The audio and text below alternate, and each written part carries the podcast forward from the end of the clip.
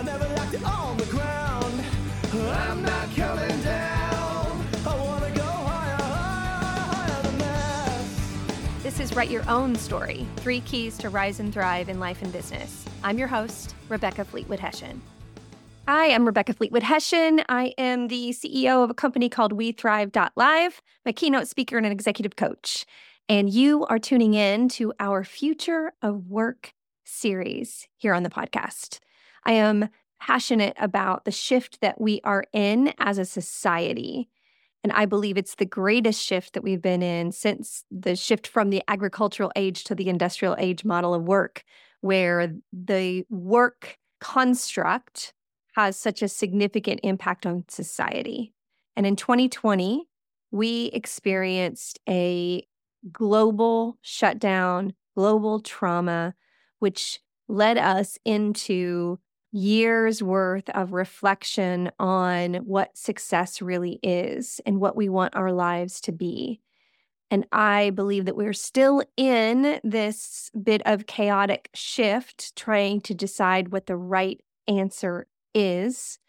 And what I'm seeing is a much needed and necessary shift to where our sense of worth and our sense of value doesn't come from our achievements and our work title, but comes from us knowing us.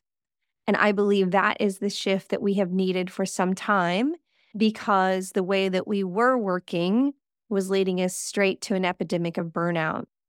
And while this time of chaotic shift is full of uncertainty and many leaders trying to figure out what is the answer, I wholeheartedly believe that the future belongs to those leaders who are willing to be creatives, who are willing to create the future of work. And I want to be a part of that effort. And so this series is dedicated to interviewing people and asking them, what do you think the future of work could and should be? What problems should we solve? What ideas should we consider? And by doing this series, it will lead us into our own sense of reflection as leaders and as employees. And what do we want? How do we want work to feel? And as we make this shift, I believe as we change the work, we can change the world into a society that honors each of our uniqueness and honors the value that we bring into an organization. So if we can change the work, we can change the world. Because, you know, making money just ought to feel better. So I'm glad you're here. A couple of things that are happening here at We Thrive.live and the Badass Women's Council is we are observing winter. Yes, we are observing winter. I've been doing a lot of reading about the seasons. If you've been around here, you know that I believe that nature is our greatest ability to regulate our nervous system, tap into our creativity, but also to teach us about us. For too long, we have been looking to business to teach us about us. And that's fairly misaligned given the framework that we use around here that business is human. And while the business needs to control, measure, and optimize, we as humans are personal, emotional, and social. Nature is more about how our nervous system works. And so, as I've been looking at the seasons and what each of them means, we have adopted a business idea that we should be goal setting in January. Actually, winter is for reflection, stillness, nesting, nurturing, taking care of ourselves. And then spring is for goal setting. What do you think about that? And so I'm honoring that. And while in the past I have gone right into goal setting, if you saw my social media last year eh, between Christmas and New Year's, I set up my goals. I had a champagne bottle associated with each goal. And all throughout 2023, every time I hit a goal, I popped that bottle and celebrated because I do believe that we should celebrate more about our achievements and our accomplishments. But this year, when I went into that mode for a minute, it just didn't feel right. And you know, I'm always honoring my feelings and guiding those to some degree. I'm also testing them with the Lord because some of our feelings are not meant for us. You know, those people that you're attracted to that you shouldn't be. hmm Yeah, that's a thing. That's for another day. But I just wasn't feeling right about things. And I thought, hmm, I just want to clean out my closets and nest a bit and do my reflection and not set goals yet. And so as I started reading about winter and what the season is for, I was like, oh, because I've been so diligent with aligning myself with nature, I I get it now. And so I have done that. I've cleaned out every closet, every nook and cranny of my house, and I'm preparing to set goals come spring. And then for sure, I'm going to do the same thing. I'm going to get a bottle of champagne for each of my goals and we're going to go after it. But right now is the time to reflect and ask, who am I in this season, in this chapter of my story? What do I want? What do I want to let go of? And in this kind of dormant stage, it allows us to prepare to set our goals in the spring that are more closely aligned to who we are in this chapter. It allows us to ebb and flow and change and evolve. And so I'm adding some things to my life and my business that are different and new and exciting, but they're not what I've been working on. More on that later. And they may not even be things that show up under the umbrella of We Thrive.live or the Badass Women's Council. There's some interest I have in real estate investment and, and some things that are more for just me as a as a human and uh, uh, using my assets, my gifts and talents as assets to say, how can I use them in different ways? I love to design and decorate and real estate has always been an interest and a passion of mine. So I'm to I'm to follow that interest around a little bit and see what happens. I'm also looking at what would it look like for me to contract as a voiceover person. I get a ton of compliments on my voice and okay, if that's a gift and talent that I can treat as an asset, how can I use that more differently in addition to the podcast and keynote speaking? So, this time of winter and reflection has been really beautiful. And I am just embracing my cozy era with all the soft sweaters and redoing my bedroom with amazing cozy blankets and pillows and just nesting and thinking and reflecting and feeling. Mm, highly recommend. In fact, I did a session on January 8th for authenticity planning, and that was one of the, the topics that we covered. And I was curious how that would go over because it does fly against the whole business planning cycle. And one person did comment, Well, what does this mean for our business? And I said, Well, if you had to submit your goals for the year already, fine. It doesn't mean that you personally can't have some goals and things that you're thinking about that you'll set and, and approach differently come come spring.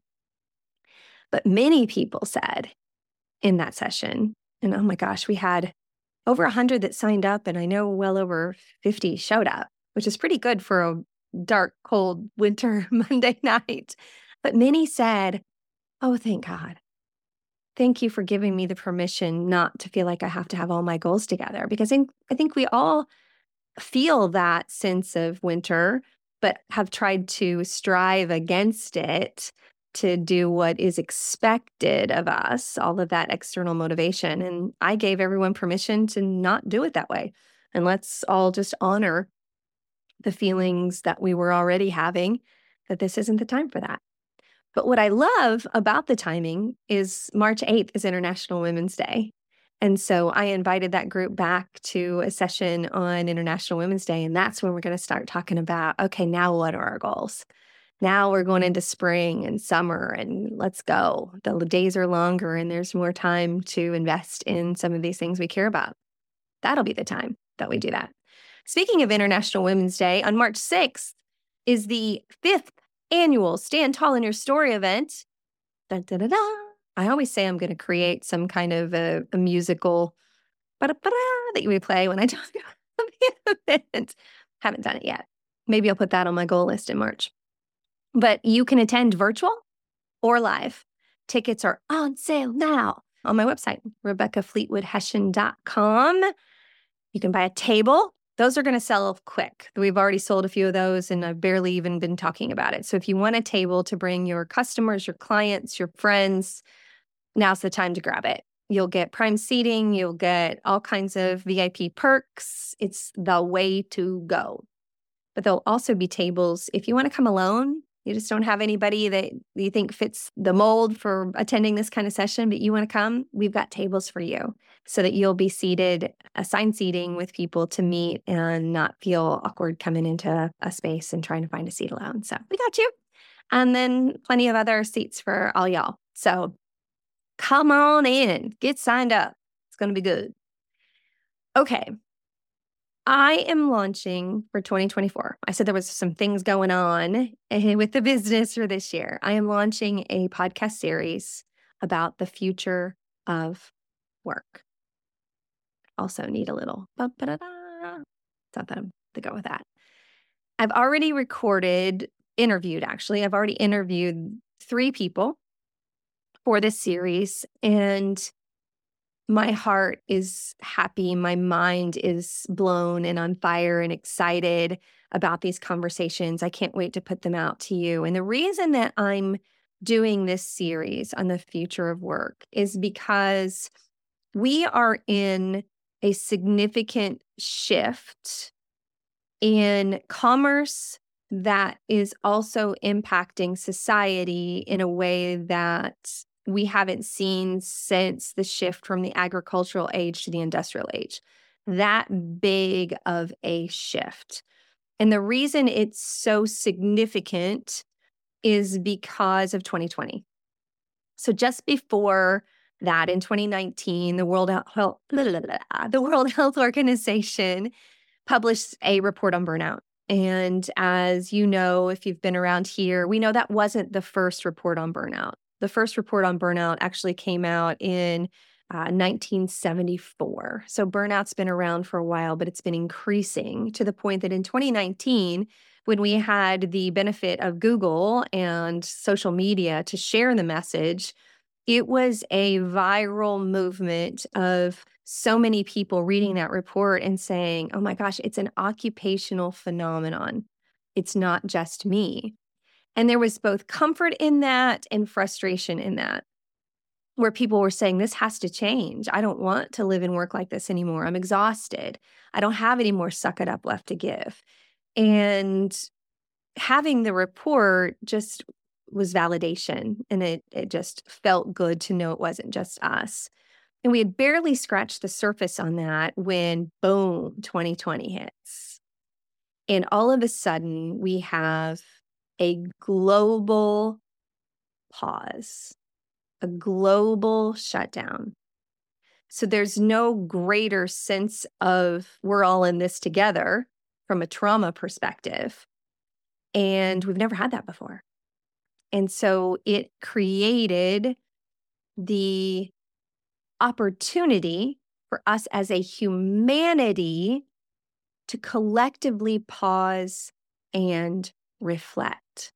So we're already coming off this message that everybody's feeling burned out and it's work is the problem. So the, the report says it's an occupational phenomenon. So it's been stated, it was almost like research says this is a work problem. And so I want work to solve the problem. And so in 2020, we have this forced reflection and and it's not just us taking the time it's we had to take the time. And in that state of trauma and chaos as a society a global society we were inside our homes with our families reflecting on I don't know what's going on and I'm afraid and there's lots of chaos but I know I don't want to go back to the way it was and you and I both know that was a big part of the messages that people were putting out Like, I'm afraid and I hate this and I don't want to be in this situation, but I sure as heck know that I also don't want to go back to the way it was. And I'm grateful for the pause. And so, as we came out of 2020 and started to get back to work, we have been changed forever. We now know that many industries that didn't think it was even possible to be work from home did. And so the conversation currently in 2023 is should we be hybrid? Should we go back to work? Should it be all work from home? And that's not a deep enough question to be asking. I do believe hybrid is here forever and I'm grateful for it. I've been a work from home person since way before 2020 for the last 35 years. And so I know the power of it in terms of life, work, integration, balance, whatever we're calling it these days. But uh, what I know to be true is that we have, as a society, shifted our expectations of life and work. So prior to 2020, the strongest bias was I'm going to go out and prove myself and work really hard so that I can achieve a level of success that pays me well and affords me the life that I want to live. Well, we now know that the root causes of burnout are to prove ourselves and work harder. So that's the problem. So the chaos that we're in right now is we haven't defined the new reality. What's the thing that I'm working for? But what I do know to be true about the future is work will no longer be the center. We are shifting to where our humanity, our personal, emotional, and social needs are the center. And then we take ourselves with our gifts, talents, and abilities, and we go out and we serve in our work. We serve in our community. We serve our family, our friendships, our relationships and work no longer will be the center of our lives. That's what we desire. But we're in this flux of the old way meeting the new expectations. So, the definition of burnout says when you've devoted yourself to a company or a cause that did not produce the expected results. The expected results have changed. The expected results are no longer good pay and benefits because we've gotten to the point where we realize that that didn't feed our souls like we thought it could or should. And the economic environment right now, most people are believing, especially in our the, the folks in their 20s don't even think that home ownership is possible. And so the definition of money being a part of success is doesn't even look like it's possible for them. So why would I strive and sell my soul to do that? And so everything has shifted. But work doesn't know how to adapt, doesn't know how to do it yet, because our nervous systems are always trying to get us to live off of patterns of the past. Leaders are saying, get back to work. That's what I know works. And those that haven't acknowledged that the expected reward has changed, and therefore they're going to have to change the way that they structure their expectations of the employees and their expectations of the company construct. We're in upheaval right now. And everybody's looking for the answer. And so I want to do this series on the future work because I want to talk to people and understand what are the problems that we need to solve in the future and what are the ideas that we have to create this future of work because what I absolutely believe in my soul is that the future of work will be created, not reorganized from patterns of the past. And why that is such a disruptive thought, an idea, an ability to implement is because as a society in our past, we've not done well at honoring and respecting creators. We like organizers.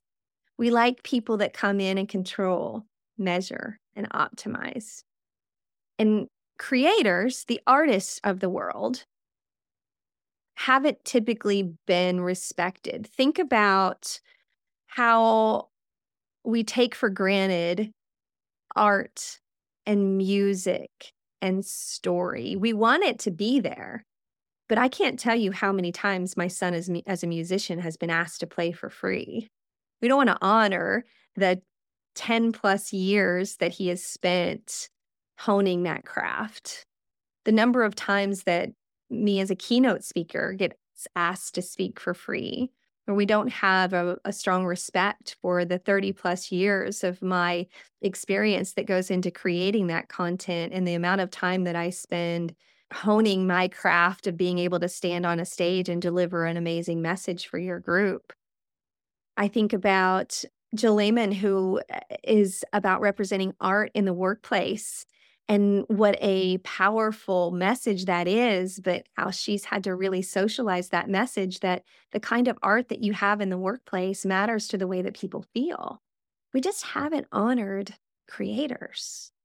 We want to go to the movies, we want to turn on the radio and want there to be music, but we don't honor that until they're Academy Award winners or Grammy artists. The busker on the street with the guitar case open, how often do we think, oh my gosh, they're supporting themselves by creating? Let me go and, and support them. Sometimes we even think of them as beggars, homeless. That must be the only thing they've got. And what I'm saying is the future of work will be created, not organized from patterns of the past.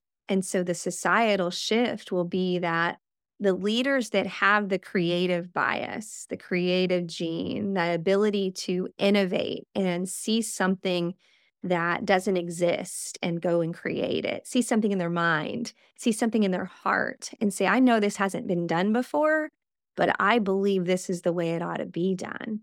Similar to the way I was feeling about winter and planning. It's like, this is not the way I've ever done it before, but it just doesn't feel right.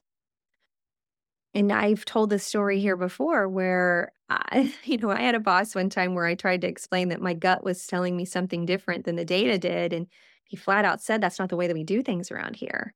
So honoring our gut and our intuition and our innovation and our creativity, I believe wholeheartedly, is the future of work. And so I want to talk to others about what are the problems that we're solving? What kind of innovation ideas do you have? And boy, even in these first three interviews, I've heard some amazing information that's helping shape my thoughts.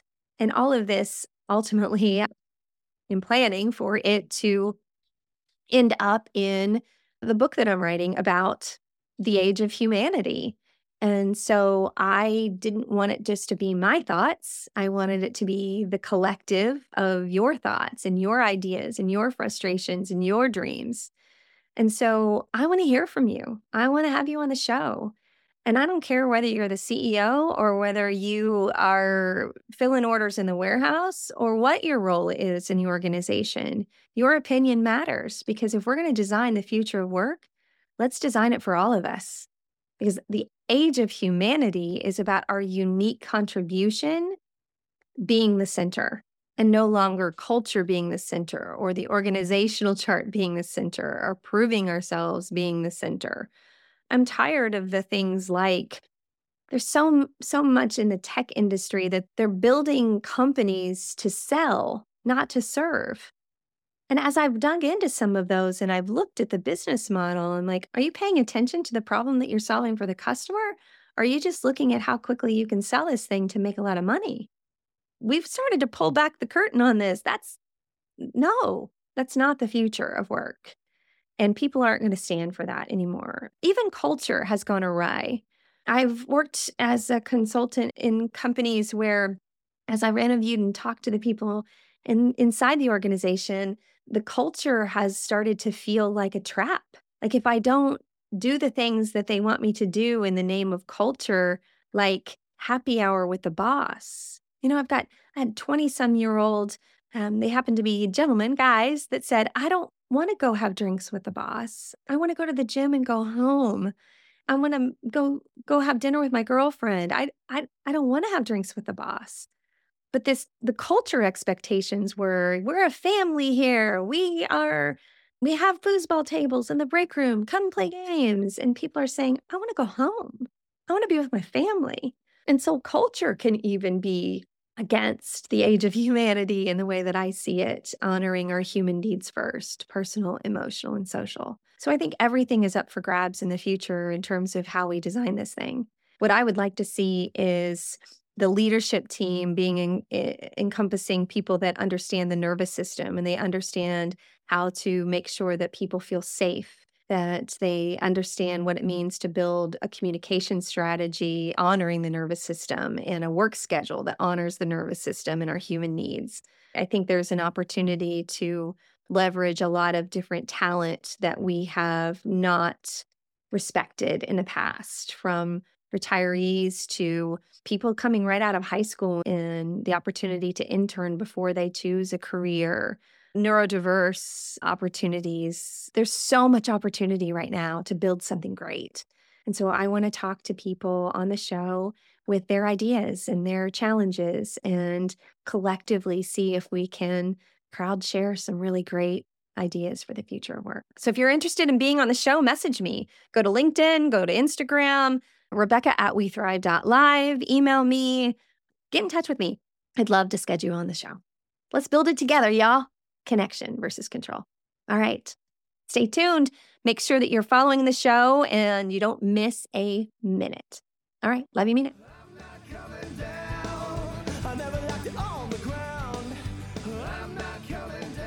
Thanks for listening to this episode. I would love it if you would go to Apple Podcasts and leave a rating and a review.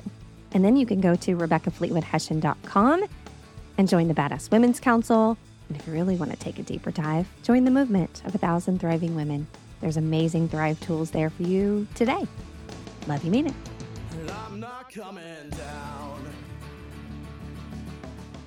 Hey y'all, fun fact if you like the music for the podcast, that is actually my son, Cameron Hession. And I would love it if you would go to Spotify and iTunes and follow him and download some of his other music. My personal favorite is TV Land.